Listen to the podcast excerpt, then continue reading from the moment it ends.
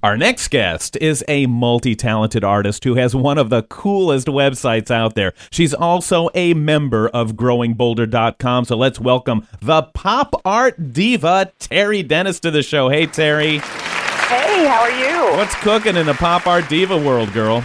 Well, a lot out here in Arizona right now because it's hot. Wow. What part of Arizona are you in, Terri? I'm up by Sedona. Oh, beautiful place to be. All those gorgeous It rocks. is. You know, you not only like to uh, produce retro style art, but you, you seek out and compile nostalgia in all forms. Uh, your website, and we should tell people that's popartdiva.com. Man, that is the ultimate trip down memory lane.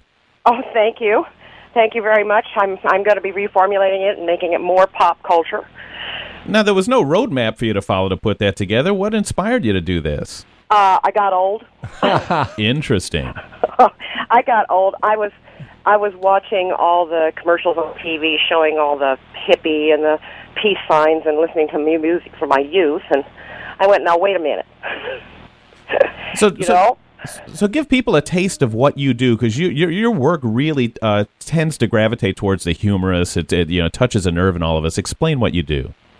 Well, I I do uh, digital art. The art that I do compiled on the, is created on the computer, and I do it centered around baby boom icons and the things that uh, I grew up with in the 50s and the 60s and into the 70s a little bit. Uh, so I'll compile things together that are disco-like, and I do pop art, which is very Andy Warhol looking but everything I think my sense of humor touches everything. So whatever I do has a little bit of whimsy and a little tongue in cheek.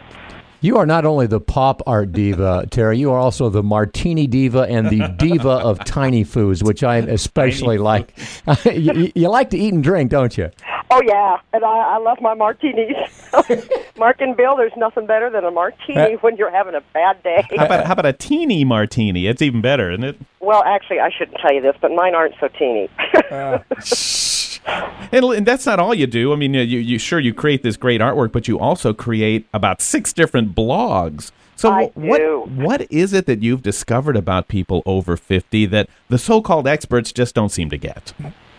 Well, you know, uh, you know. Uh, uh, interestingly enough, I was looking. I'm looking at the ads that they're putting up on television and uh, even on the internet for uh, our gen, my generation. Okay, our generation, and it kind of irritated me because I thought, my God, they're showing a bunch of gray-haired old people playing golf in some retirement home here. You know, shuffleboard, and I'm going, you know, you guys, we we're a different bunch of people than everyone else who's hit this age age limit this age group. We're we came from the '60s. We're you know we're a little radical, and you know they're not. I don't. I don't think the world really understands that even though we're in our 50s, late 50s, and 60s, that you know I don't think it's real sunk into us that we're we're not old. We're still young thinking. We're growing bolder. And yeah, yeah. Well, exactly. Your your growingbolder.com is perfect because that's kind of what we're doing. I think. At least I am.